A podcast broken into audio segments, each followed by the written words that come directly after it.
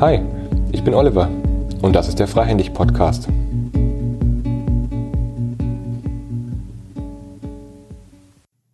Hallo und herzlich willkommen zu dieser Episode im Podcast. Schön, dass du wieder mit dabei bist. Ich freue mich heute, Katharina Krenz hier im Podcast als Gast zu haben. Schön, dass du mit dabei bist und wir gleich ins Gespräch kommen. Und jetzt erstmal zum Start ein paar Worte zu Katharina. Wir haben uns kennengelernt bei einer Veranstaltung im Lagarde eins. Das ist ein Gründerzentrum hier in Bamberg. Und Katharina hat einen Vortrag gehalten, der sehr interaktiv war zum Thema Working Out Loud. Und da dachte ich mir, wow, toll. Äh, da ist jemand, der nicht äh, als Keynote-Speaker auftritt und einfach nur ihre Folien runter äh, redet, sondern eine eine Person, die menschlich, persönlich greifbar ist und die Lust hat, andere Menschen ins Lernen zu bringen und in persönliches Wachstum zu bringen. Das war mein erster Eindruck. Und äh, soweit ich jetzt mitbekommen habe, du bist äh, ja als Senior Consultant New Work and Digital Collaboration bei Bosch tätig. Das ist der offizielle Titel. Und gleichzeitig hast du dich auch in den letzten Monaten, so wie ich es gehört habe, selbstständig gemacht und ähm, bist auch zu den Themen digitaler Wandel und auch New Work selbstständig. Das ist mein Bild von dir. Ja? Passt es für dich erstmal? Was würdest du noch ergänzen? Schön, dich dabei zu haben. Da habe ich ja Glück gehabt. Hast du Glück gehabt? Wieso? Ja, für den ersten Eindruck, der ist doch sehr gut gewesen. Ja, der war, der war super, weil ich mir einfach dachte, ja, du könntest jetzt auch auftreten und sagen, das ist Working Out Loud und hier, lest es euch an, macht mal selber, aber so ist ja Working Out Loud nicht, ne? Funktioniert so auch nicht. Ja. Ja, vielleicht sage ich noch was selbst. Hi, ich bin Katharina, Katharina Krenz, äh, ich bin vierzig, werde nächste Woche einundvierzig, äh, lebe hier im schönen Leonberg im Stuttgarter Raum, bin allerdings in Bayern geboren, deshalb fühle ich mich sehr heimatverbunden in Bamberg und mhm. in Nürnberg, also in dem Umfeld und äh, bin da sehr glücklich immer, wenn ich da sein darf. Ja, ich beschäftige mich tatsächlich mit äh, New Work oder mit New Work mit einer bestimmten Facette, nämlich wie verändert sich die Arbeitswelt. Und dabei schaue ich weniger auf Organisationsstrukturen und Rahmen, sondern mehr auf, was brauchen denn die Mitarbeiter? Also mhm. wie können wir für ein gutes Enabling, also für wirklich gute Befähigung sorgen, damit Menschen diesen Wandel positiv und offen gegenüberstehen und auch wirklich das Gefühl haben, das bewältigen zu können. Mhm. Das ist so ein bisschen das, was mich antreibt und, und umtreibt. Und natürlich hat das Auswirkungen auf äh, Organisationsentwicklung und Kulturwandel. Mein Fokus ist aber wirklich, wie können wir diesen Weg für, für Menschen gut gestalten, die ja trotzdem immer noch in ihrem Tagesgeschäft verhaftet sind. Das heißt, deren Arbeit nach wie vor gemacht werden muss, während wir versuchen, immer wieder alles zu ändern und umzustellen und auf den neuesten Stand zu bringen. So, und das mache ich bei Bosch seit, gut, in, mit dem beruflichen Aspekt erst seit zweitausendzehn, zweitausendelf. Ich bin schon seit zweitausendfünf bei Bosch, bin also wirklich ein Bosch-Gewächs, habe aber auch ein Leben vor Bosch, komme aus der Informatik und Mikroelektronik. Mhm. So, und ja, habe bei Bosch zweitausendzwölf eine große digitale Zusammenarbeitsplattform mit eingeführt und habe da wirklich live erlebt, wie schwierig das ist, äh, Wandel, ja, Wandel zu tun. Also wir alle verstehen, denke ich, äh, ganz gut, was da auf uns zukommt und was uns gerade äh, so umgibt. Aber vom, vom Verstehen, also vom kognitiven Verstehen ins tatsächliche Handeln und Tun zu kommen und das nachhaltig beizubehalten, das sind die Aspekte, die mich wirklich interessieren, wo ich festgestellt habe, das ist doch relativ schwierig zu tun. Und deshalb hast du mich in der Form auch kennengelernt, dass ich immer versuche, diesen Rahmen erstmal aufzubauen, nämlich worum geht es denn hier, dann Wissen zu vermitteln, warum, wieso, weshalb machen wir das, worum geht es konkret, wie funktioniert es und dann die Menschen direkt ins Tun zu bringen, also direkt erlebbar zu machen, worüber ich gerade geredet habe und das hoffentlich mit einer sehr weiten Perspektive, dass jeder die Frage, ja, what's in for me, also was steckt da für mich eigentlich drin, dass die jeder im Nachgang dann beantworten kann. Mhm. Und äh, ja, ich halte auch Keynotes, bin da aber eigentlich nicht so, nicht so sehr für zu haben, weil ich glaube, genau diese Interaktion, dieses äh, lebendig machen, worum es da konkret geht und dieses greifbar machen von Methoden, dieses direkte Ausprobieren, äh, das ist was, was mich wirklich sehr begeistert und wo ich von der Stimmung im Raum als Feedback auch immer wieder höre, ja, genau das ist es. Weil die Leute kommen ja, um sich inspirieren zu lassen, wollen aber auch was mitnehmen. Und ich glaube, den Weg, den gilt es zu gehen. Das mache ich jetzt bei Bosch seit zweitausendzehn, zweitausendelf äh, bis heute und äh, bin seit letztem Jahr auch tatsächlich im Nebenberuf selbstständig mit meinem eigenen Label äh, Connecting Humans, weil das mein Fokus ist, in Netzwerken zu arbeiten, Menschen zu vernetzen, Menschen diese vernetzte Welt näher zu bringen, und bin in der ja, Rolle und Funktion Partnerin des H R Performance Instituts in Freiburg, also auch relativ nah dran in der Ecke, um das eben tatsächlich auch nicht alleine zu tun, sondern das, was ich tue, wirklich zu leben im Netzwerkverbund. Und ja, bei der ersten Veranstaltung, wo wir uns kennengelernt haben, da hast du ja wirklich sehr plastisch eingeführt in Working Out Loud. Das ist so dein Steckenpferd, oder? Das ist einfach die Methode, ja, das ist die Methode, die am besten funktioniert aktuell, die einfach mhm. ähm, methodisch so viele verschiedene Facetten abbildet, die andere Methoden nicht adressieren. Mhm. Ja, also ich beschäftige mich ja hauptberuflich wirklich mit Arbeitsmethoden, also mit Tools und Methoden. Mhm. Und ich habe noch nie wirklich eine Methode gesehen oder eine Methode erlebt und auch bei der Verbreitung unterstützt, die so vielseitig ist und die wirklich auf Individuen fokussiert und eben nicht ein Konzept äh, auf Menschen überstülpt und versucht, sie gleich zu machen oder sie irgendwie anzupassen, also passend zur Methode zu machen, sondern ganz im Gegenteil, Menschen diesen Freiraum anbietet, hey, mach was draus. Diese Methode unterstützt dich bei eins, zwei, drei, vier, fünf, aber es liegt an dir, was du daraus machst, was du nutzt und was du jetzt in deiner jetzigen Situation brauchen kannst. Diese Methode, also an einem, wir können, glaube ich, gleich kurz drüber reden, was es ist, diese Methode, Menschen machen die auch öfter. Also ich mache die jetzt dann zum zehnten Mal. Hast du schon zehn Circles besucht oder Nein, warst du schon bei zehn? Circles? Der läuft gerade. Ja, ja, oh, wow, angefangen, nicht schlecht. Woche. Letzte Woche war, nee, diese Woche, diese Woche war Woche eins meines zehnten Circles, mhm. weil da einfach immer wieder was anderes drinsteckt. Und das ist so ein bisschen das Faszinierende. Ich erlebe das an mir und ich begleite andere und versuche herauszufinden, ob die das ähnlich erleben. Und tatsächlich ist das so vielseitig, dass bei, ich glaube, über Hunderten von Menschen, die ich da durchgebracht habe, auch immer wieder neue Facetten auftauchen. Und das habe ich noch nicht erlebt. Also diese Methode ist wie so ein Chamäleon, und das macht es für mich so faszinierend. Deshalb kann ich auch nicht aufhören, sie einzusetzen, sie zu nutzen und ähm, auch drüber zu reden. Das klingt fast wie wenn sie süchtig macht. In einer positiven Art und Weise, ne? Ein bisschen. Ja. Also tatsächlich ist, ich habe noch nie ein Netzwerk erlebt, und das ist was, wo ich die Zuhörer gerne einladen möchte. Geht mal auf die Social-Media-Kanäle, sucht mal nach den Working-Out-Loud-Gruppen und mhm. stellt da mal eine Frage. Oder ähm, schaut euch mal an, wie die kommunizieren, wie die miteinander umgehen. Ich habe noch nie ein Netzwerk erlebt an Menschen, die sich so gut begegnen, mhm. die so hilfsbereit sind, die so offen Wissen teilen, die so selbstlos unterstützen. Mhm. Und das sind die Working Out Loud Prinzipien. Also es gibt ja fünf Elemente bei Working Out Loud, nämlich äh, Beziehungen, das Sichtbarmachen der eigenen Arbeit, Großzügigkeit, äh, dann Growth Mindset, also dieses feste Bewusstsein, man kann immer dazu lernen und sich auch immer verändern. Und das Thema Purposeful Discovery, also dieses zielgerichtete, fokussierte Entdecken. Mhm. Ja? Also was dem Ganzen wirklich Struktur und Ordnung gibt.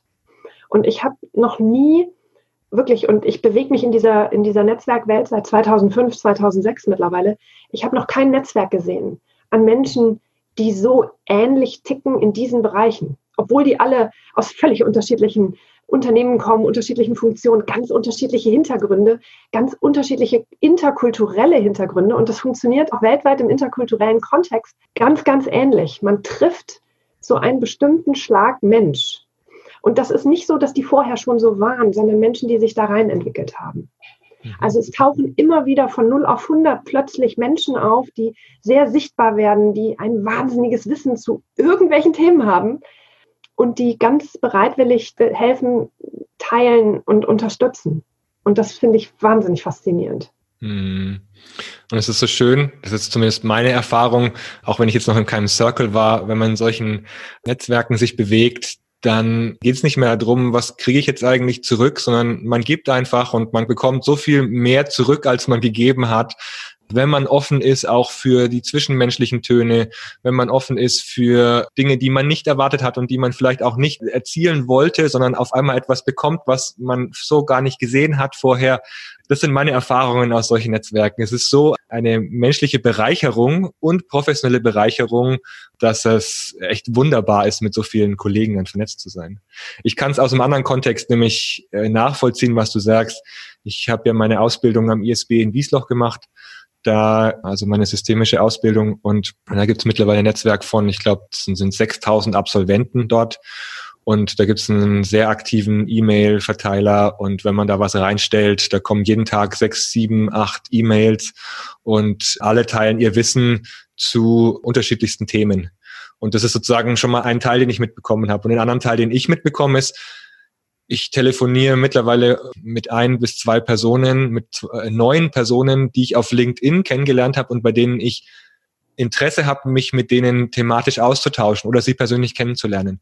Das passiert einfach, und ich finde es so unglaublich bereichernd, auf Augenhöhe mit den Menschen in Kontakt zu kommen, die sich natürlich auch in gleichen beruflichen oder ähnlichen beruflichen Themen und und Kreisen bewegen. Aber ich merke da überhaupt keine Rivalität, kein, ach, du bist ja externer Berater, du willst doch eh nur Geschäft machen. Nee, die Haltung habe ich nicht, sondern ich möchte mich austauschen, und dann kommt auch eine ganz andere Ebene vom Gespräch zustande. Und äh, das habe ich da bei Working Out Loud auch mit wiedergefunden und erlebt. Also äh, wirklich auch toll. Danke für die Einführung nochmal. Sehr gerne. Ja, du warst ja ziemlich früh schon bei dieser Bewegung mit dabei, ne? John Stepper hat die ja, glaube ich, eingeführt, und oder hat, hat, hat er das eigentlich erfunden? Ich weiß es gar nicht. Ja. Also den Begriff Working Out Loud hat John nicht erfunden, den hat Bryce Williams geprägt. Mhm. Bestimmt gab es den im Englischen oder im Amerikanischen gab es den bestimmt schon vorher. Mhm. Aber äh, wirklich geprägt, inhaltlich geprägt hat das Bryce Williams in zweitausendzehn. Da gab es einen sehr berühmten Blogpost, der da hieß, uh, When do we start to work out loud? Mhm. Da ging es drum, ähm, zweitausendzehn war genauso diese Web zwei Punkt null Bewegung, wo auch wir bei Bosch verstanden haben, das ist Technologie, die bleibt, also Dialog im Internet, Dialog über Plattformen, Austausch, Zusammenarbeit über Plattformen, ganz offen, ganz transparent. Und Bryce Williams hat zweitausendzehn einfach die Frage gestellt, jetzt haben wir all diese tolle Technologie, und die gibt es auch schon länger, die gibt es schon seit Ende der neunziger. Wann fangen wir denn an, tatsächlich unsere Haltung dazu zu verändern? Also wann setzen wir sie denn endlich so ein, wie sie auch gedacht ist? Mhm. Ja? So, und John, ich weiß gar nicht, wann genau er damit angefangen hat, aber zweitausenddreizehn, vierzehn definitiv, zwölf schon hat er seine Homepage gibt seine Homepage, hat regelmäßig drüber gebloggt, weil er diesen Gedanken aufgegriffen hat und aus seinem eigenen Erleben angefangen hat zu berichten. Und er war damals I T-Manager der Deutschen Bank in New York, die auch, genauso wie Bosch, zweitausendelf, zwölf angefangen haben, mit solchen Plattformen zu experimentieren. Und er hat dann angefangen, so ein bisschen Leute zu coachen, sich selbst da weiterzuentwickeln, sein Wissen direkt weiterzugeben. Das heißt, er ist, glaube ich, eher der Inbegriff von Working Out Loud im Selbstversuch mhm. gewesen. zweitausendzwölf, zweitausenddreizehn. Und dann hat er vierzehn angefangen, dieses Buch zu schreiben, das dann auch zweitausendfünfzehn erschienen ist, heißt Working Out Loud. Da kommt jetzt im April, Mai, kommt die Neuauflage, also die zweite Auflage. Und dann hat er angefangen, tatsächlich sein Coaching-Programm professionell wirklich als Konzept abzubilden und hat dann angefangen, diese sehr berühmten mittlerweile Circle Guides zu schreiben. Mhm. So, und vielleicht erklären wir jetzt kurz die Methode, also Working Out Loud, die Methode, ist im Endeffekt der Enabler, um diese Haltung, also diese Haltung von Working Out Loud, nämlich überhaupt Teil eines virtuellen Netzwerks sein zu wollen, Wissen zu teilen, anderen zu helfen, so zu arbeiten, so zu denken, also diese Haltung auszuprägen und gleichzeitig auch diese Fähigkeit zu entwickeln. Also welche Tools gibt es da draußen? Welche kann ich nutzen? Wie navigiere ich da? Wie handle ich den Informationsgehalt dieser Plattform? Wie mache ich das? Ja. Und das lässt sich eben durch diese Working Out Loud Circle Methode, lä- lässt sich das wirklich lernen. Und zwar übers Erleben, während man es wirklich tut. Ja. Wir sehen ja immer, dass wenn man wirklich etwas ändern will, braucht es eine Befähigung auf drei verschiedenen Leveln. Level Toolset, also Tool und Methode. Level Skillset, nämlich Fähigkeiten ausbauen, neue Fähigkeiten hinzugewinnen und üben. Und Mindset. Und genau da setzt die Circle-Methode an, weil es genau auf allen drei Ebenen gleichzeitig arbeitet, ohne es vorzugeben. So, und die Methode funktioniert wie folgt. Fünf Menschen treffen sich über zwölf Wochen hinweg eine Stunde in der Woche und arbeiten mit diesem Circle Guide. Also einem, kann man sich wie so ein Handbuch vorstellen. Und in diesem Handbuch steht die Agenda des jeweiligen Meetings und stehen Übungsaufgaben, die dann in dieser Fünfergruppe gemacht werden.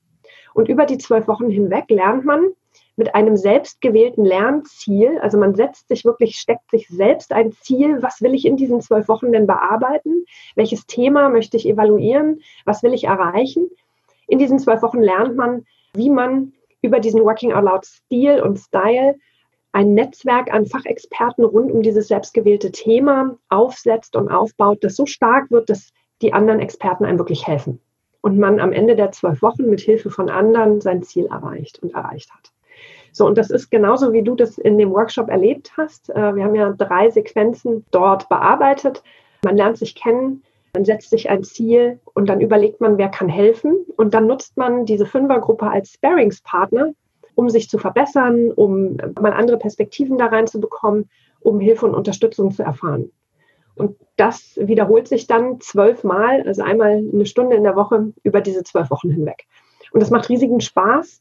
Das ist ein kleiner, geschützter, wir sagen immer Schubs- und Experimentierraum dazu. Ich kann einfach mal neue Tools ausprobieren. Ich kann andere Kommunikationsmethoden ausprobieren. Ich kann wirklich mal ausprobieren, wie funktioniert denn diese virtuelle, diese digitale Kommunikation über solche Plattformen und Netzwerke?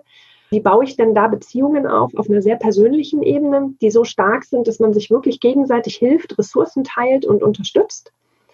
Wie mache ich aus einzelnen Beziehungen ein Netzwerk und wie kann ich selbst hier auch einen Beitrag leisten? Das heißt, und das ist immer so wichtig für mich, dass Menschen das verstehen, hier geht es weniger um die klassischen Business-Give-and-Take-Beziehungen oder Beziehungen, die auf Hierarchie bestehen, sondern hier geht es wirklich um Mensch-zu-Mensch-Beziehungen auf Augenhöhe, weil im Internet spielt es keine Rolle, ob du C E O, also ob du vom C-Level kommst oder irgendwie Mitarbeiter bist. Das Einzige, worum es geht, ist, was teilst du, was weißt du, wie hilfst du anderen? Mhm. Ja? Das ist die Währung, ne? Das, das ist die Währung. Ist die Währung. Ja. Das ist also, Beziehungen sind die echte Währung des Internets. Mhm. Und dann wird das Internet auch zu einem ganz wundervollen Ort, weil wenn man diese resonanzbasierten Beziehungen hat und diese resonanzbasierten Netzwerke, kann ich jedes Ziel, jedes neue Thema genauso bearbeiten. Und die Frage, huch, ich bekomme ein neues Thema oder huch, da ist wieder etwas, das von dem weiß ich gar nichts, führt dazu, dass man sich freut, neue Menschen kennenzulernen. Mhm. Und man wird sichtbar.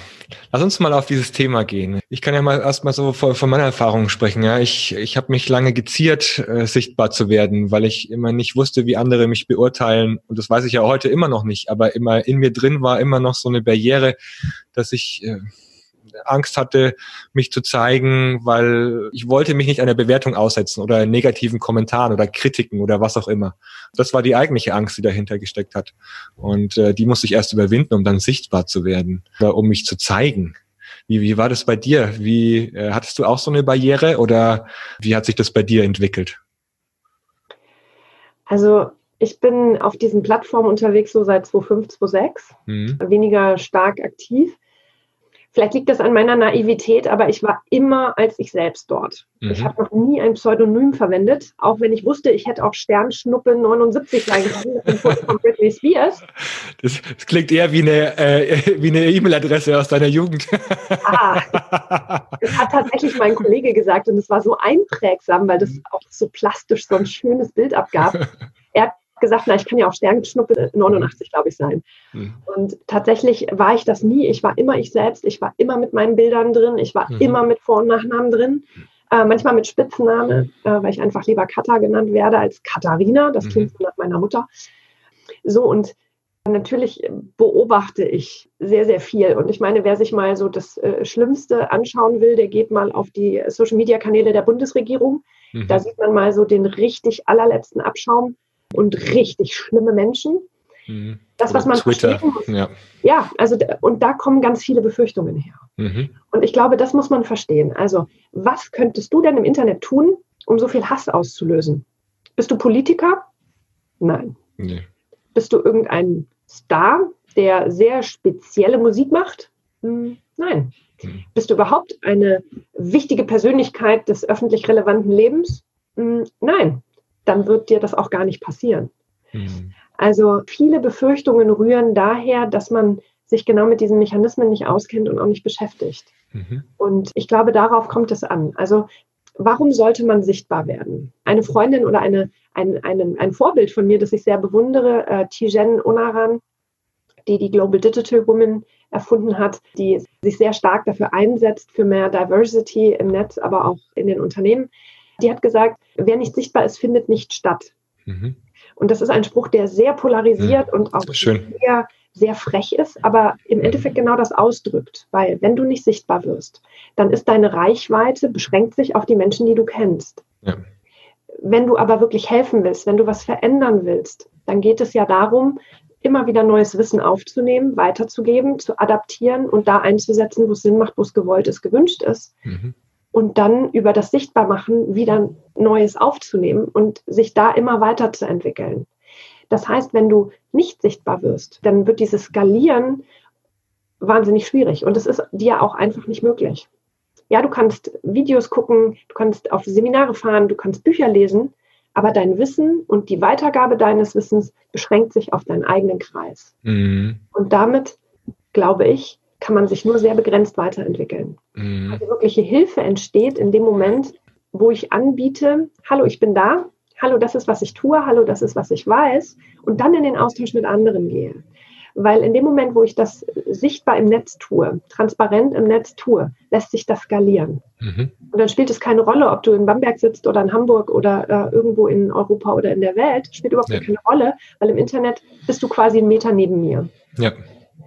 So, und diese Perspektivvielfalt entsteht nur durch diese diversen Netzwerke. Und wir alle neigen dazu, keine diversen Netzwerke im persönlichen Umfeld zu haben. Im persönlichen Umfeld haben wir eher diese Kuschelnetzwerke, die uns mhm. gut tun. Also eher so t- Menschen, die so ticken wie wir, Minimi-Netzwerke, die einfach wahnsinnig gut sind für die Seele, mhm. die uns aber nicht weiterbringen, weil sie nicht kritisch konstruktiv sind. Ja. Ja? So, und ich glaube, und da liegt einfach für mich die Wahrheit drin, auch in diesem Satz, wer nicht sichtbar ist, findet nicht statt. Du kannst nicht skalieren. Du mhm. kannst es nicht verbreiten ja. im analogen Raum. Und das, was es aber heute braucht, die digitale Welt, die hochvernetzt ist, die wahnsinnig schnell ist, die wahnsinnig beweglich und agil ist, die braucht immer wieder neuen Input. Und die braucht Menschen wie uns, die so ein bisschen als Informationshub unterwegs sind, die quasi das aufnehmen, die das verarbeiten, die das adaptieren und weitergeben. Das muss nicht jeder tun. Also ich glaube, mhm. nicht jeder muss unbedingt sichtbar werden. Aber ich glaube, Menschen, die sich mit unseren Themen beschäftigen, also mit Veränderung der Arbeitswelt, Veränderung der Welt als solches und das Begleiten von Menschen dadurch, bei denen setze ich heute voraus, dass sie sichtbar sind und dass mhm. sie über das Netzwerk schnell mitbekommen, was gibt es an neuen Methoden, wie kann man die einsetzen. Mhm. Und aber auch gleichzeitig das weitergeben, weil nur gemeinsam werden wir die Menschheit dadurch bewegen. Das wäre ein sehr, in, äh, sehr äh, hochgestecktes Ziel, aber ich denke immer, think big, start small, bereichere die Welt durch mhm. das, was du tust und hinterlass sie ein bisschen besser, als du sie vorgefunden hast. Also mir gefällt der Satz äh, richtig gut und ich habe für mich gemerkt, dass ich äh, für mich einen Schalter innerlich umlegen musste, nämlich von bin ich Konsument oder bin ich Produzent? Also äh, habe ich etwas, was ich geben kann? Habe ich etwas, was ich in mir habe, was ich auch nach außen tragen kann und auch möchte? Und das stetig zu tun, in diesem Flow zu bleiben, habe ich gemerkt, hilft mir unheimlich dabei, dann auch nach außen zu gehen. Und ich habe überhaupt keine Zeit mehr, mir die ganzen YouTube-Videos anzuschauen und irgendwie ganz viele Podcasts zu hören, weil ich mache selber einen. Also ich merke, dass mein Konsumverhalten sich unheimlich nach unten reduziert hat, seitdem ich selber nach außen gehe mit den eigenen Themen. Und ich kriege trotzdem unheimlich viel mit. Also es ist nicht so, dass ich nicht mehr vernetzt wäre, aber und mich nur um meine eigenen Themen drehe. So ist es ja nicht. Aber ich habe gemerkt, dass es für mich so ein innerer Schalter ist, der eine Veränderung gebracht hat. Nämlich, bin ich derjenige, der die Dinge aufnimmt oder bin ich derjenige, der auch nach außen geht mit den Themen und meine Stimme auf laut macht? Also Working Out Loud so ein bisschen auf Persönliches gemünzt. Und ich finde auch, im Netz, also auch gerade bei LinkedIn, ich musste mich erst an das ganze Du gewöhnen. Alle sprechen sich per Vorname an. Ich dachte mir, LinkedIn müsste doch eigentlich per Sie sein, gerade wie bei Xing. Aber LinkedIn ist total, da sind alle per Du, man spricht sich mit Vornamen an und es ist einfach auf Augenhöhe. Selbst C E Os präsentieren da ihre neuesten Veränderungsprozesse und Gedanken. Das finde ich schon erstaunlich. Also das ist eine Transparenz, die, finde ich, unglaublich dazu beiträgt, dass Organisationen natürlich auch mit dem Wandel besser umgehen können, dass sie sich daran gewöhnen, dass auch öffentliche Sichtbarkeit nochmal herrscht. Gleichzeitig ist ja auch ein Übungsfeld. Jetzt Jetzt habe ich so zwei Themen gerade im Kopf. Lass uns mal gucken, wie wir weitergehen, weil einerseits haben wir gerade die Corona-Krise. Wir sind alle in, du hast vorhin gesagt, zwangsdigitalisiert. Wir sind alle dabei, zwangsdigitalisiert zu werden gerade. Nicht nur, dass eine Organisationsstrategie es vorgibt und diejenigen, die dann zufällig Mitarbeiter sind in der Organisation, müssen sich daran gewöhnen, dass Digitalisierung passiert, sondern im Moment müssen ganz viele Menschen aus dem Homeoffice arbeiten. Und gleichzeitig fände ich es auch nochmal spannend, auf die Organisationsprozesse zu schauen. Was passiert in Organisationen jetzt gerade, aber auch mit Digitalisierung? Vielleicht steigen wir mal mit dem Kontext im Moment ein. Wie ist es denn bei dir gerade mit Corona? Also das ist ja äh, schon eine außergewöhnliche Zeit, oder? Das ist sie wohl. Also tatsächlich bin ich schon seit drei Wochen im Homeoffice. Mhm. Bei Bosch aktuell, wir sind in der Kurzarbeit bis Ende April. Das heißt, ich arbeite für Bosch gerade gar nicht. Mhm. Habe aber mein privates Business, bin ich mehr denn je am Arbeiten, weil mhm. gerade alle Welt nach Hilfe ruft mit, huch, jetzt müssen wir remote arbeiten. Wie macht man das? Ja, genau, wie geht denn das? Mhm. So, und das hat ganz, ganz viele verschiedene Facetten. Einmal von äh, natürlich, wie funktioniert eigentlich Teamarbeit im virtuellen Raum? Mhm. Also wie organisiere ich mich selbst und wie kann sowas geführt werden? Das sind, glaube ich, so die drei großen Standbeine dieses mhm. Themas Remote Work. Ich für mich selbst, ich mit Blick aufs Team, und dann die Führung natürlich. Ja. Mhm. So, und das äh, muss ich sagen, ich bin so ein bisschen, vielleicht klingt das jetzt sehr gehässig, aber ich gab ja dieses mittlerweile sehr viral gegangene Bild, das über Twitter mal begonnen hat, vor zwei Wochen, glaube ich. Ähm, wer macht bei euch eigentlich Digitalisierung? Der C E O, der C I O mhm. oder Covid neunzehn? Mhm. Mhm. Und ich muss sagen, ich genieße das. Mhm. Ich genieße das zutiefst und ich hoffe, ich hoffe wirklich, dass äh, diese Krise uns eins lehrt, nämlich Digitalisierung wird uns helfen. Mhm. Wir haben, und äh, das ist so ein bisschen das, was mich immer so antreibt, ich sehe, dass ganz, ganz viele Prozesse bei uns, ganz viele, brechen wir es runter, Meetings bei uns einfach nur aus Gewohnheit existieren. Mhm. Weil die Teilnehmer und Führungskräfte nicht gewohnt sind, das anders zu tun, machen sie es immer noch. Mhm. Und ganz, ganz viel ist wirklich obsolet. Das kann man heute ganz anders mit anderen Tools, mit anderen Methoden, kann man viel effizienter sich da aufstellen. Und nur basierend auf Gewohnheit haben wir es bisher nicht geändert. Und jetzt müssen wir. So, und jetzt ist, und ich glaube, du kommst ja aus der Szene, ne? Wir kennen alle den guten Mister Kotter, Sense of Urgency, jetzt ist er da. So, also jetzt sind Menschen bereit für Veränderungen, weil sie müssen, weil sie gezwungen sind, weil es nicht anders geht. So, und jetzt geht es darum, und das ist so mein persönliches Anliegen, möglichst schnell A, Leute arbeitsfähig zu machen, auf genau diesen drei Ebenen und ihnen zu zeigen, wo da der Mehrwert drin steckt. Das heißt, sie in diesen Raum zu bringen, wo sie sagen, hey, das funktioniert, huch, das tut gar nicht weh, hey, das kann ich auch, hey, das macht vielleicht sogar Spaß. Und ich habe Raum für andere Themen. Mhm. Ja. Also wir haben ja die letzten, äh, ich bin seit drei Wochen im Homeoffice, ich glaube, die letzten zwei Wochen waren sehr angefüllt damit, dass Menschen versucht haben, die analogen Arbeitsabläufe eins zu eins in den digitalen Raum zu heben mhm. und großartigst gescheitert sind. Genau. Und das heißt, sie nehmen sich einfach äh, den Meetingplan, übertragen ja. den auf die Online-Besprechungen und treffen sich genauso weiterhin so. Ja, genau. Funktioniert aber nicht. Nein, also nein, man kann so einen acht Stunden Offline-Workshop nicht eins zu eins digital machen. Das ja. ist einfach blöd. Ne? Menschen können sich auch nicht acht Stunden auf diesen Bildschirm konzentrieren. Das nee. ist völlig utopisch zu glauben. So, und das sind die ganz, ganz kleinen Dinge, die jetzt Menschen auch sehr bewusst werden. Und über die ich mich persönlich freue, weil nein, wir können eben nicht eins zu eins analog nach digital verschiffen. Ja. Wir müssen Dinge neu denken.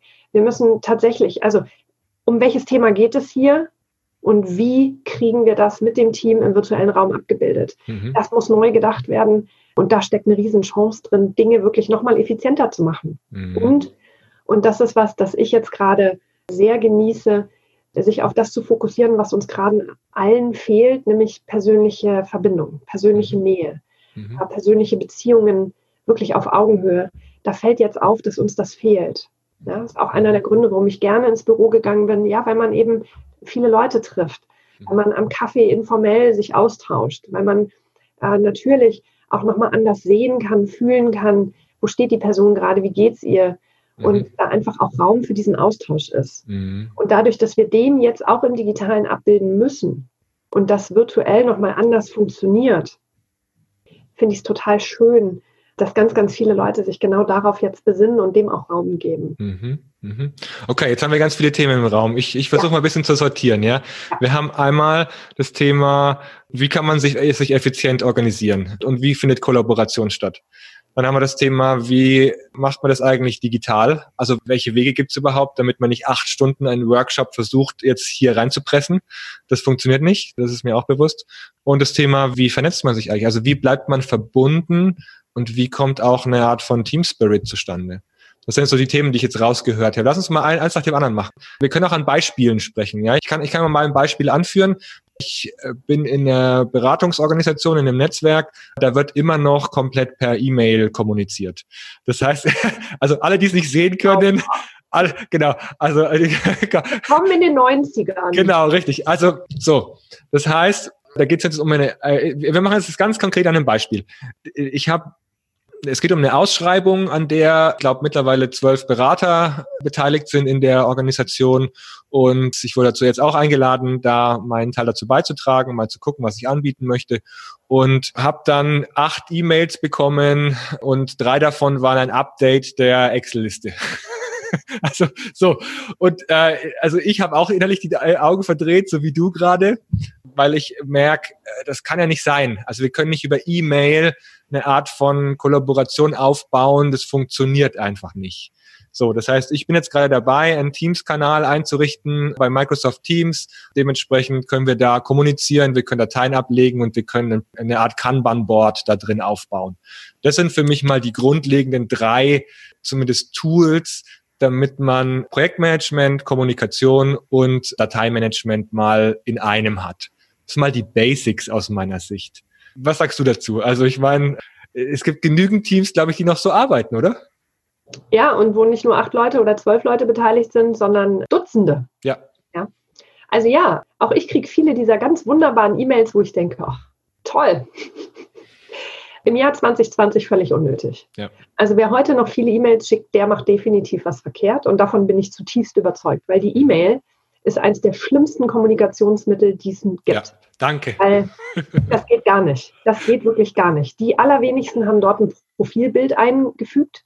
Also ich bekomme eine völlig anonyme schriftliche Mitteilung darüber, was gerade los ist und was ich zu tun habe. Mhm. Und das ist sowas von unsozial und gar nicht auf Beziehungen ausgerichtet. Ich rechne jedes Jahr damit, dass wir das Ding jetzt mal bitte abschaffen, aber totgesagte leben länger. Ich fürchte, für so einzelne Sachen wird, das, wird die E-Mail nach wie vor eine Daseinsberechtigung haben. Also gerade für so eins zu eins Austausch, der asynchron mal schnell sein muss, wo ich eben nicht die Möglichkeit habe, eine kurze Sprachnachricht einzusprechen oder kurz mit dir zu skypen oder äh, zu zoomen, also einen Videocall zu machen, äh, wo ich vielleicht auch was äh, Schriftliches dokumentieren muss. Da glaube ich, macht es weiter Sinn. Aber ich glaube, sobald mehr als drei Leute involviert sind, macht es überhaupt keinen Sinn mehr. Weil so eine Kollaborationsplattform, und das trifft ja in der heutigen Zeit oder in der jetzigen Situation, trifft uns das noch viel härter als im Büro. Wir sind alle im Homeoffice. Ganz viele haben Menschen zu versorgen, zu pflegen oder Kinder zu Hause, die bespielt und bespaßt werden müssen, oder Homeschooling, wo du plötzlich in der Rolle des Lehrers auch noch fungierst. Das heißt, das Thema asynchrones Arbeiten ist heute noch relevanter, als wenn wir alle im Büro sind von nine to five. Nehmen wir ruhig das Negativbeispiel.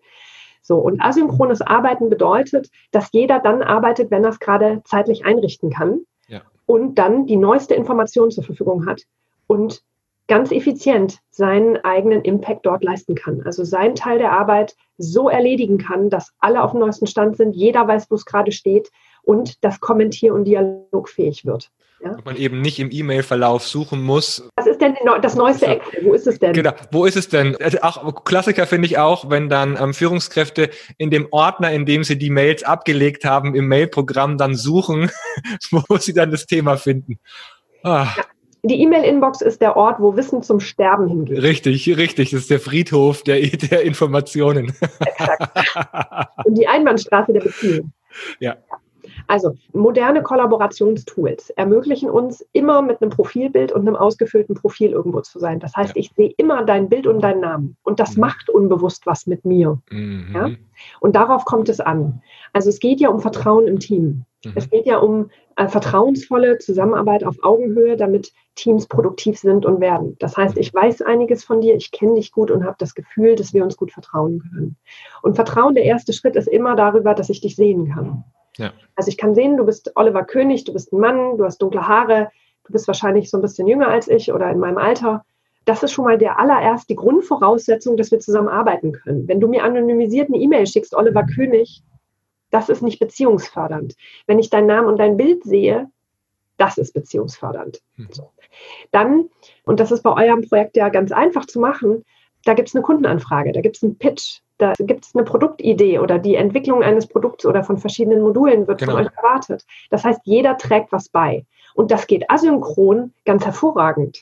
Ja, also wenn du dein Kind betreust, kannst du vermutlich morgens früh was tun, kannst vielleicht über Mittag was tun, zwischendurch vielleicht nochmal eine halbe Stunde, Stunde irgendwie, wenn das Kind dann tatsächlich was lernen muss oder sich mal selbst beschäftigt. Und dann kannst du wahrscheinlich nachmittags, abends auch nochmal was tun. Das ist nicht nine to five. Ja. Ja? Vielleicht habe ich das Glück und arbeite jetzt mit dir zusammen und ich habe keine Kinder und auch niemanden in der Betreuung. Ich kann durchgehend arbeiten. So, es wird sich trotzdem hervorragend ergänzen, weil auf dieser transparenten Plattform kann ich sehen, bist du online oder offline. Hm. Ich kann sehen, was ist dein letzter Beitrag. Ich kann den nehmen und schon mal weiterarbeiten. Und vielleicht ist es so linear hintereinander geschaltet, dass ich irgendwann nicht weiterkomme ohne deinen Input. Dann kann ich dir aber kurz eine Nachricht schicken und sagen, so, ich bin bis hierher gekommen, darauf wartet es jetzt. Ja. Oder vielleicht kann es auch iterativ, was wir so aus dem agilen Umfeld kennen, vielleicht können wir, ohne dass gewisse Sequenzen linear abgearbeitet werden und ganz klar ist, wann bis was fertig werden muss, vielleicht können wir einfach zwischendurch auch immer wieder noch neue Themen anfassen, nochmal an anderen Themen weiterarbeiten, wenn das eine Thema jetzt eben nicht weitergeht, weil du gerade noch mit deinem Kind beschäftigt bist, schon mal andere Themen mit bearbeiten. Und ich habe aber über so eine Plattform genau im Bild, was diese zwölf Leute tun und wo die gerade stehen. Ich habe immer die neueste Version zur Hand. Ich kann heute über ganz viele Tools auch gleichzeitig in Dateien arbeiten. Ich brauche also genau. nicht mehr Version fünfundzwanzig von einer Datei, sondern eine einzige, genau. wo ich genau sehen kann, wer hat wann was wie geändert. Und wenn ich jetzt Master des Excel bin, kann ich vielleicht deinen Input einfach rückgängig machen, weil meine Version wird nicht, die, im Versionsverlauf kann ich die einfach zurücksichern. Ja. Das heißt, nein, ich muss dir nicht sagen, trag bitte bis dann das ins Excel ein, sondern ich kann einfach auch voraussetzen, dass du das weißt, dass du das machst und ich kann das sehen, wenn du es getan hast. Ja, das heißt, ganz viele so Kontrollen ja. fallen einfach hinten runter, weil es über eine Plattform sichtbar ist. Es ist dialogfähig, das heißt, ich kann diese Excel kommentieren. Ich kann, wenn ich dir zustimme, das erlebt man ja oft im Meeting, ich bin auch der Meinung, das haben jetzt alle gesagt, ganz toll, zwanzig Mal, brauchen wir nicht. Ich kann einfach mit einem Plus eins anzeigen oder mit einem Like auf deinem Kommentar, dass ich dir zustimme und habe viel weniger Abstimmungsaufwand, habe viel weniger Kontrolle, die da notwendig sein muss, weil einfach alles transparent da ist. Ja. Ich finde, das, was im Vordergrund steht, ist das Machen. Also nicht das Kommunizieren übers Tun, sondern das Machen. Also derjenige, der eben Zeit hat, macht weiter. Und dann kann ich an dem nächsten Punkt einsteigen und kann weitermachen. Ich muss mich nicht drei Stunden darauf vorbereiten, dass ich irgendwas tue, sondern ich kann einfach tun, machen, loslegen. Und das finde ich das Schöne. Also da einfach am Thema dran zu sein, nicht an irgendeiner hierarchischen Steuerung ständig rumzudoktern, das ist für mich das Befreiende in so einer Art der Kollaboration. Und ich kann es crossmedial machen. Ja. Also du kannst auf so einer Plattform ja jede Art von Medium einbinden. Das heißt, um bei eurem Beispiel zu bleiben, du könntest ganz kurz einen Link auf eine andere Homepage, wo was Ähnliches gerade entsteht, posten. Oder ein Video-Tutorial, wie jetzt etwas gemacht werden kann. Oder, ja. Genau. Ich hatte es bei der Beratungsorganisation, diejenige, die da gerade im Lead ist, die hat dann auch gemeint, ja, sie hat jetzt sechs Stunden schon telefoniert mit den einzelnen Personen, die eben alle beteiligt sind an dem Projekt. Und ähm, wenn wir jetzt auf die neue Plattform umziehen, dann will sie nicht nochmal sechs Stunden telefonieren, damit die dann alle eingeführt werden auf die Plattform. Und dann habe ich gesagt, naja, ich nehme meinen Bildschirm auf, ich mache ein kurzes Tutorial zu Teams, ich erzähle, wo was liegt, wie wir damit umgehen, wo jeder seine Einstellungen hat. Und das Video kann sich jeder reinziehen, wenn er dann sich auf die Plattform klickt. Das ist zehn Minuten und dementsprechend sind alle up to date. Also das, so wäre meine Vorgehensweise, ja. Aber gut, es gibt da noch unterschiedliche Ansichten. Ja, und genau jetzt ist der Zeitpunkt, um es zu ändern. Ja. Also du merkst jetzt, dass du nach sechs Stunden Telefonat einfach platt bist. Ja. Und du merkst am Ende des Tages, ich habe gar nichts gearbeitet oder ich habe nichts geschafft. Ja, weil du hast dich eigentlich auch nur mit anderen Menschen abgestimmt. Das empfinden wir normalerweise nicht als produktiv. Produktiv für uns ist, ich habe irgendeinen Haken gemacht auf meiner To-Do-Liste und habe wirklich für Content gesorgt, irgendwas ausgefüllt, irgendwas bearbeitet, irgendwas fertig gemacht für den Kunden. So, das heißt, das sind Aktivitäten, die sind ziemlich frustrierend. Und jetzt kommst du und machst so ein zehn Minuten Tutorial, das sich jeder angucken kann. Und dann lass uns über Produktivität und Effizienz reden. Genau. Ja? So, und jetzt wird genau das erlebbar und spürbar. Das, was vorher gar nicht aufgefallen ist, weil der Need gar nicht da war, das zu ändern, das ist jetzt da. Ja, also der Elefant steht jetzt im Wohnzimmer, der geht auch nicht mehr weg. Mhm. Jetzt ist nur die Frage, wie können wir ihn in kleine Scheibchen schneiden, um ihn aufzuessen. So. Mhm. Gemeines Bild, aber ist ja oft, ne? Wie isst man einen Elefanten scheibchenweise? So, und jetzt, dadurch, dass der Need jetzt bei allen gleichzeitig da ist, werden solche Themen auch besprechbar. Also deine äh, Kollegin muss sich gar nicht schämen und sagen, boah, nach sechs Stunden bin ich total erschöpft und habe nicht das Gefühl, was geschafft zu haben, sondern sie kann jetzt einfach sagen, hahaha, früher habe ich so gemacht, und hat jemand eine Idee, wie es besser geht. Ja? Weil in dieser Situation sind wir ja jetzt gerade alle. Und ich erlebe Menschen, die schon sehr selbstverständlich in einem New Work-Style arbeiten oder in einem anderen Modus arbeiten, die sind wahnsinnig hilfsbereit gerade, weil die sich eigentlich freuen, dass deine Kollegin jetzt auch auf die Plattform ist. Genau, endlich arbeiten wir mal so. Alle, alle, kommt rüber, kommt endlich her. Deshalb helfen wir ja gerade allen. Ne? Wir freuen uns ja, wenn alle dieses Neuland jetzt betreten und dann aber auch als positiv äh, erlebbar wahrnehmen und dann sich auch was ändert. So, und wenn wir in zwei Monaten aus der Krise rauskommen, wird deine Kollegin hoffentlich nicht mehr sechs Stunden allen hinterher telefonieren, sondern wird gleich einen Post auf dieser neuen Plattform machen und wird es auch beibehalten, weil sie feststellt, ja, ich muss manche Dinge eins zu eins mit Menschen abstimmen, aber Dinge, die das gesamte Team betreffen, die kann ich auch mit dem ganzen Team gleichzeitig machen. Genau. Ich, ich hoff's, ich hoff's. Ich, ich sehe noch eine ganz große Szene von Beratern und Coaches, die eben so sehr zwischenmenschlich geprägt sind, dass sie eben auch bis jetzt noch gesagt haben, Online-Coaching geht gar nicht, weil es braucht ja die zwischenmenschliche Qualität. Und da wären wir jetzt beim Thema Verbindung, also in Verbindung bleiben, in, verbunden bleiben und auch zwischenmenschlich in Kontakt kommen über digitale Wege. Also wenn du jetzt noch was anfügen möchtest zum Thema Kollaboration, mach das gerne, ja? Ich hätte schon den Aufhänger fürs nächste Thema, also nämlich verbunden bleiben. Wie, wie machst du das oder wie... Was sind da deine Erfahrungen? Naja, und das ist nur eine Haltungsfrage. Mhm. Das ist eine pure Haltungsfrage. Also wir beide reden doch jetzt hier in sehr vertrauter Atmosphäre. Ja. Ja, ich habe eine Jogginghose an, ich bin barfuß, ich trinke nebenbei Tee. So könnte ich nicht zu einem Coach gehen. Genau. Ich, ich fühle mich hier jetzt so in meinem eigenen Umfeld viel wohler, als wenn ich irgendwo hingehen müsste zu einem Coach. In irgendeinem mhm. Coaching-Sitzungszimmer. Mhm.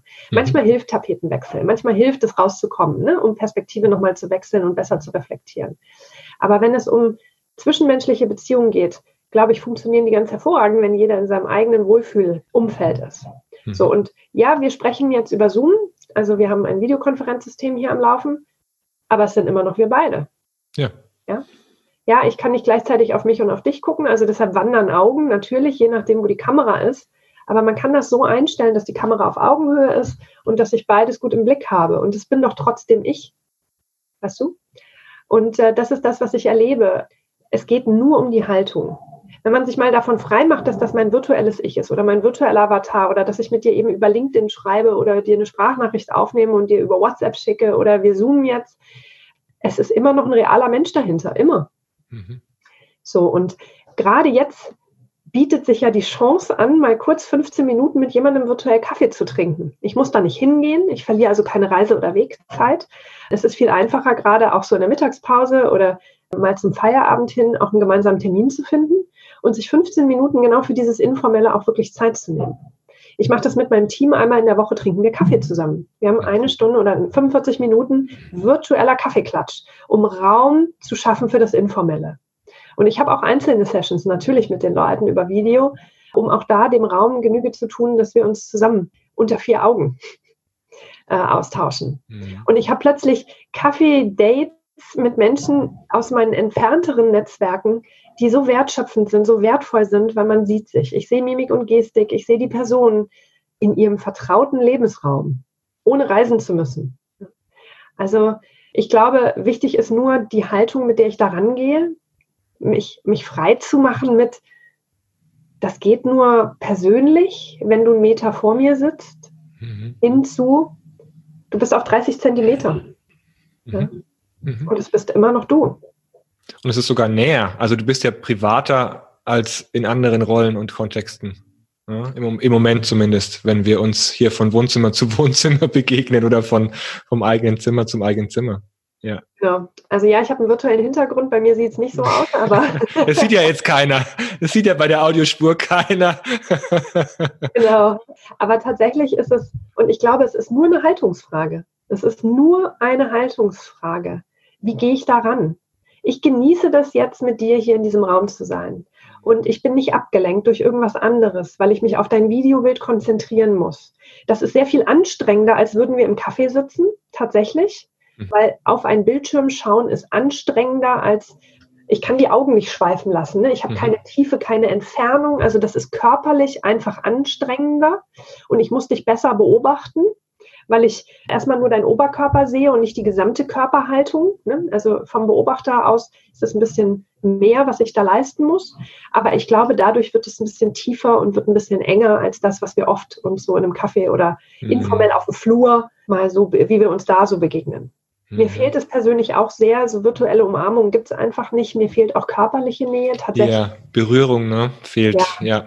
In meinem Freundeskreis, ne, ich muss sagen, das, das, das fehlt mir sehr. Mein Mann ja. kennt schon meine neue, sehr kuschelige, sehr anregende Seite. Ich glaube, das ist für Beziehungen nochmal ein ganz neues Level. Mhm. ja. Aber ich glaube wirklich, es ist nur die Haltung. Wir mhm. haben heute, dadurch, dass wir so viel Wegzeit sparen, mehr Zeit, die wir nutzen können für diesen informellen Austausch, für einen gesunden Beziehungsaufbau, Ausbau, Erneuerung, im zwischenmenschlichen Umfeld sollten wir unbedingt nutzen. Und das geht virtuell ganz hervorragend. Ja, vielleicht ein paar Beispiele aus der Praxis. Wir haben einmal in der Woche im Team haben wir äh, informellen Kaffeeklatsch-Austausch. Ich habe weiter Einzelgespräche. Dann haben wir sonntagsabends machen wir virtuellen Spieleabend, immer zu Primetime, mhm. zwanzig Uhr fünfzehn. Äh, mhm. Läuft über Twitter, ist offen für jeden. Äh, wir spielen in einer großen Gruppe Stadt, Land, Fluss. Mhm. Wahrscheinlich wechseln wir bald auf ein anderen, anderes Spiel, aber noch ist lustig. Mhm. Kann mir mal vorstellen, irgendwann ist durch. Dann gibt es von Freunden von mir initiiert, gerade äh, auch über Twitter, eine Corona-Agli-Bar. Äh, immer mit Abend trifft man sich da mit Wein oder Bier oder auch Tee für die Antialkoholiker. Es geht auch ohne Alkohol. Ähm, treffen sich auch, ich glaube, zwischen fünf und fünfundzwanzig Menschen mhm. äh, in einer Bar-Situation tatsächlich. Also man kommt da auch hin mit der Haltung, ich bin jetzt in einer Bar. Mhm. Ja, wo man sich weiter wirklich informell austauscht. Dann gibt es äh, einen Freund von mir, Samstagabend macht der Disco fürs Wohnzimmer, kannst ein bisschen tanzen, kannst auch vor dem äh, Vide- Videobild andere tanzen sehen. Also es gibt jede, jede Menge von solchen Formaten. Und für ja. Teams rate ich immer, wenn Teams jetzt remote arbeiten, macht ein Daily Check-in morgens, macht ein kurzes Zwischen-Check-up mittags und macht ein Check-out am Nachmittag, wenn ihr das hinbekommt, je nachdem, wie die Lebenssituation der Einzelnen Menschen ist und das auch erfordert. Genau, wahrscheinlich auch nicht verpflichtend, oder? Sondern einfach, wer, wer, wer Zeit hat, kommt mit rein. Und wer nicht, dann ja, eben nicht. Ja, verpflichtend morgens, weil natürlich Aufgaben auch besprochen ja, werden okay. müssen, weil es natürlich mhm. auch wichtig ist, sich abzustimmen, wer steht gerade wo und wer mhm. braucht wie wo Hilfe und mhm. kann auch ich als Führungskraft dort irgendwo, muss ich irgendwo unterstützen, um das nicht mhm. bilateral immer zwischen nur zweien zu machen, sondern die Transparenz in der Teamzusammenarbeit zu haben. Aber ja, mittags völlig freiwillig. Mhm. Mhm. Super, ja. Ja, ich finde auch, es entstehen ganz neue Formen, in Kontakt zu sein. Zwischendurch mache ich mit meiner Tochter hier auch Mittagessen mit meinen Eltern, also mit ihren Großeltern.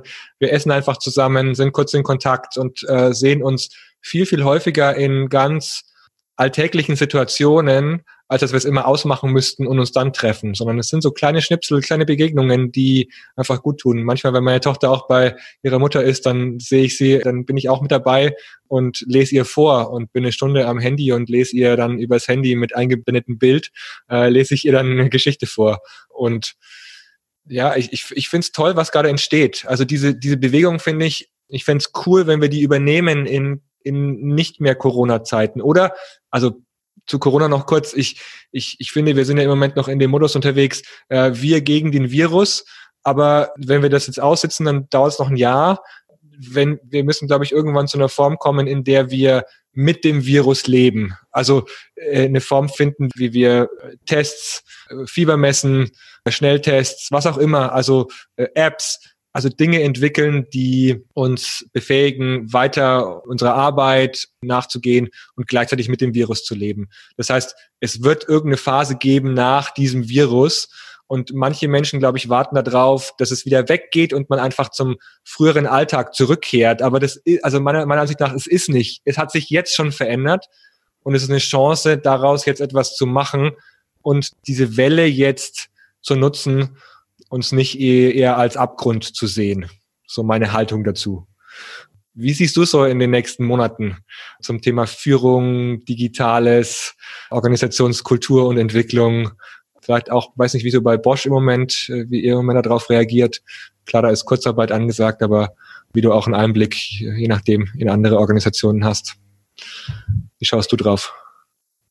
Also tatsächlich schaue ich voller Hoffnung drauf, weil ich einfach glaube, dadurch, dass wir jetzt alle erlebt haben, dass Remote-Arbeiten funktioniert, dass auch Remote-Führen funktioniert, dass Mitarbeiter durchaus im Jahr zwanzig zwanzig in der Lage sind, sich selber zu organisieren und das auch hinzubekommen und die müssen nicht kontrolliert werden, mhm. sondern können über Commitment sich selber Aufgaben picken, abarbeiten und im Team sehr produktiv sein, auch virtuell, mhm. hoffe ich, dass für die Themen, wo es Sinn macht, wir im Virtuellen wirklich bleiben. Nicht alle Themen machen Sinn. Natürlich ist wichtig, auch ein Teamworkshop, wo das Team zusammenkommt, einen Tag zusammen verbringt. Das gleiche Gefühl hat man virtuell nicht. Das ist einfach so. Auch wenn es ja. viele tolle Tools gibt, wo man sehr kreativ sein kann, wo auch viel gelacht wird, tolle Stimmung ist. Es ist was anderes, wenn man ne, sich berühren kann, nah zusammen ist. Das wird auch immer bleiben. Das wird sich nicht vollständig ersetzen lassen. Aber ich glaube, wenn wir in der Lage sind zu unterscheiden, was machen wir virtuell, was mach, also was machen wir online, was machen wir offline? Und da eine faire Bewertung von welchen Themen macht Sinn und macht nicht Sinn. Wenn das mhm. übrig bleibt, haben wir schon viel gewonnen. Oh ja.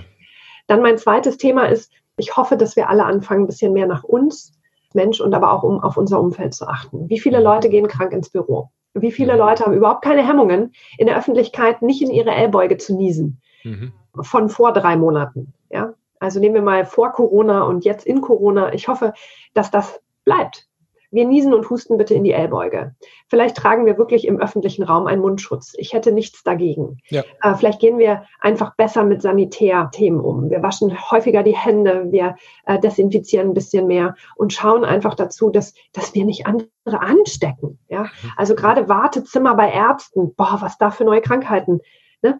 Ich hoffe, dass dieses Bewusstsein, dieses ich könnte was in mir tragen und an andere weitergeben oder ich bin krank, und entscheide mich bewusst dafür, es nicht an andere weiterzugeben, weil ich eine Woche dann im Homeoffice bleibe und sage, Chef, ich habe einen grippalen Infekt. Ja, ich hatte nur zwei Tage Fieber, mir geht es schon besser, aber ich habe immer noch Schnupfen, ich bleibe zu Hause. Mhm. Dass das bleibt. Und dieses, mhm. wir rücken näher zusammen, wir unterstützen uns gemeinsam in der Krise, wir schauen auch nach den Nachbarn, wir schauen nach der Nachbarschaft, wir schauen, wie wir die kleinen Läden hier unterstützen können. Ich hoffe, dass dieses soziale Miteinander, dass das Bewusstsein dafür und aber auch die Erfüllung, die das geben kann, wenn man was gibt, wenn man nach anderen schaut, wenn man hilft und unterstützt, dass das sich auch weiter fortführt. Weil ich glaube, es wird der Menschheit einen großen Gefallen tun.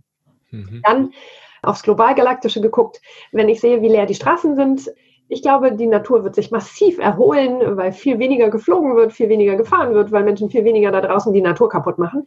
Ich hoffe, dass es zeigt, wenn wir überall da, wo es geht, Remote Work zulassen und da einen Fokus drauf setzen, dass wir viel weniger Verkehrschaos haben, viel weniger Stau, viel weniger gestresste Menschen, die durch Wegzeiten wirklich Zeit verlieren, die pendeln müssen.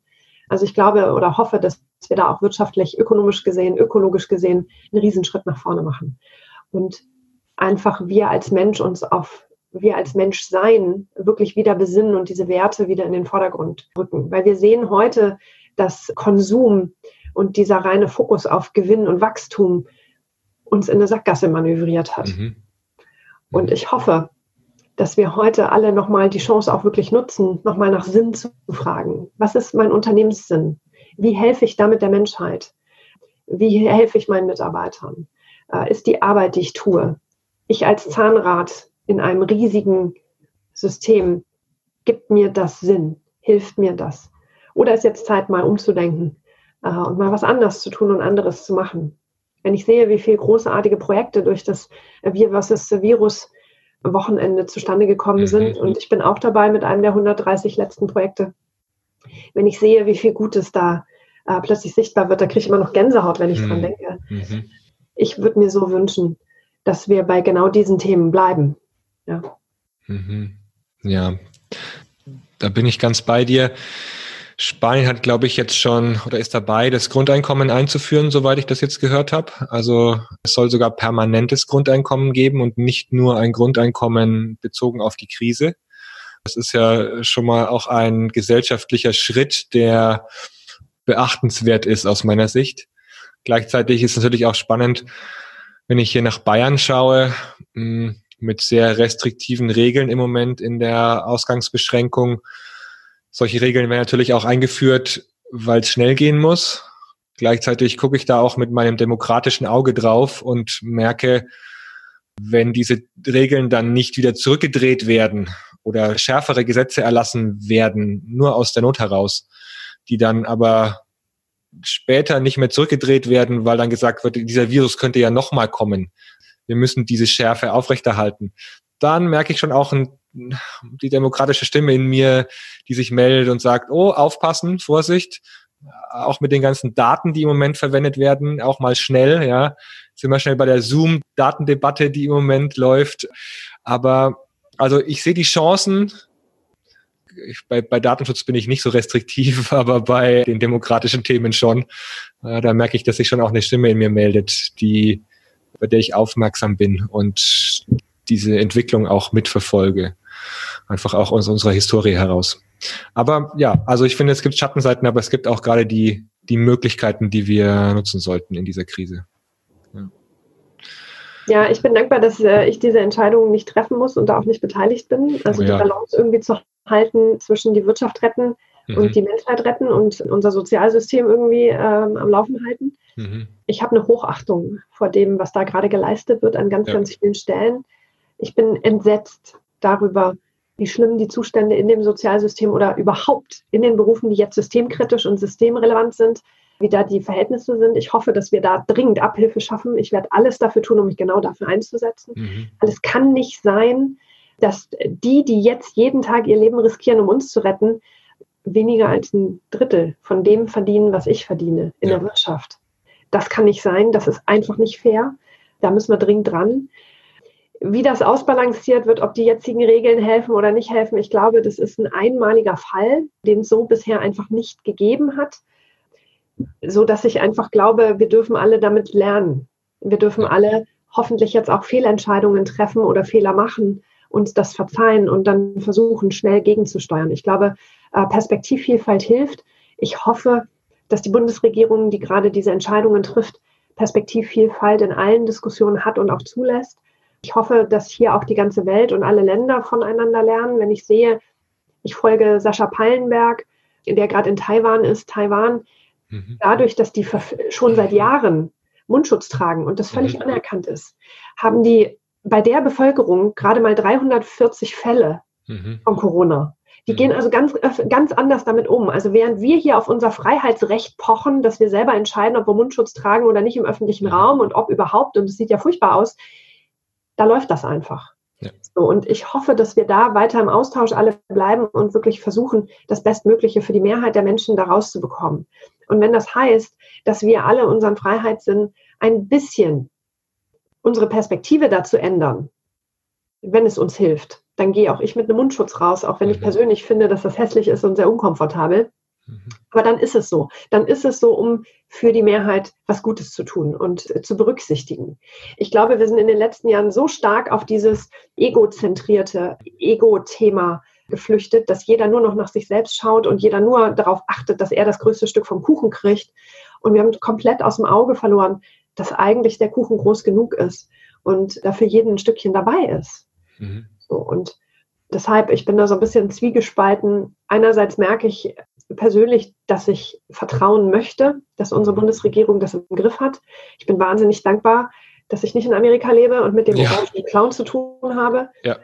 sondern mit einer sehr besonnenen Angela Merkel, über die man mit Sicherheit alles Mögliche sagen kann. Aber ehrlich gesagt vertraue ich ihr jetzt in der Krise, weil sie immer noch der absolute Ruhepol für mich darstellt, die sehr menschlich, sehr mitfühlend auftritt und mir Hoffnung gibt. So, und wie die Welt hinterher aussieht, werden wir sehen. Ich hoffe aber wirklich, dass sich für uns alle etwas ändert, alleine auf dem äh, Thema der, der Bewusstheit. Weil das wird nicht das letzte Virus sein. Mhm. Das wird nicht das letzte Mal sein, dass solche Katastrophen kommen. Das ja. ist erst der Anfang. Davon bin ich überzeugt. Mhm. Wir haben diesen Planeten so zugrunde gerichtet, dass ich einfach glaube, da kommt noch deutlich was hinterher. Und das, was die ganzen Klimawandelbewegungen nicht geschafft haben, schafft jetzt Corona. Wunderbar. Mhm. Ja. Mhm.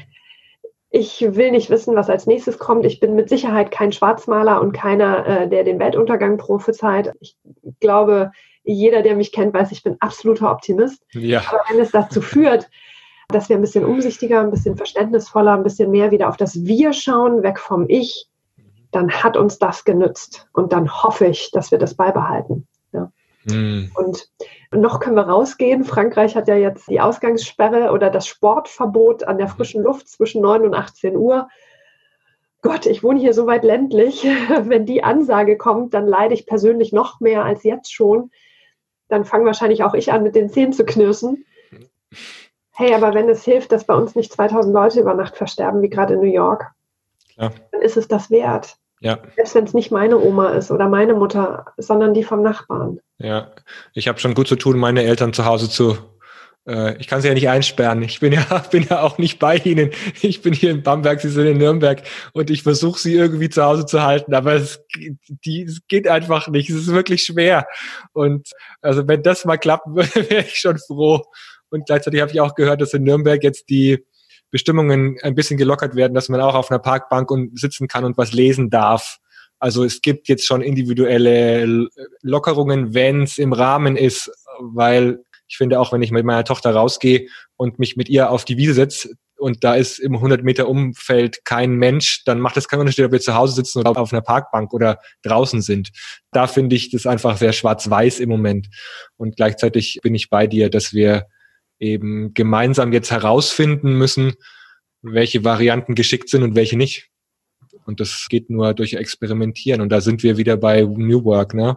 Also wir sind jetzt in, der Gesell- in einem gesellschaftlichen New Work, in der gesellschaftlichen Experimentierphase, in der wir ausprobieren, was funktioniert und was nicht. Eigentlich auch ganz cool mal, ne? Ja. Nachdem wir bei Katastrophen oder, also, ähm, natürlich nicht, ich will nicht sagen, dass wir mehr Katastrophen brauchen, um mehr zu experimentieren. Den, den Zusammenhang will ich nicht herstellen, weil es geht auch um Menschenleben, ja. Das möchte ich gleich klarstellen. Aber wir haben ja bis jetzt aus unserer Sicht immer auf andere Länder geguckt. Da gibt's Katastrophen mit Erdbeben, mit Hungersnöten, mit Flüchtlingsströmen. Wir sind hier in Deutschland mit das privilegierteste Land auf der Welt. Und jetzt trifft's uns eben auch mal und wir kommen in so einen Experimentierzustand. Aus der Sicht gar nicht so schlecht. Hauptsache, wir schonen eben Menschenleben aus meiner Sicht. Ja, und werden uns dessen wieder bewusst. Ja.